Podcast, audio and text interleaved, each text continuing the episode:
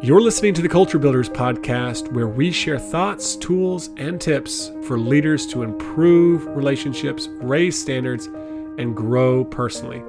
We're all about working to do better and to be better.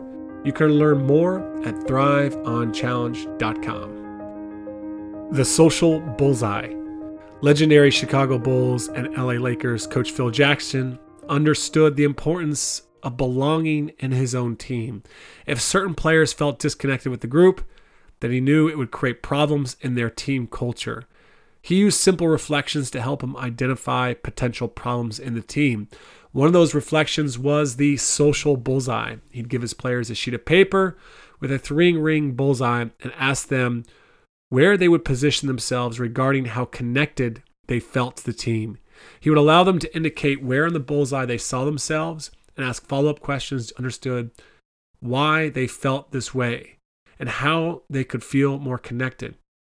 Another simple activity is the performance review.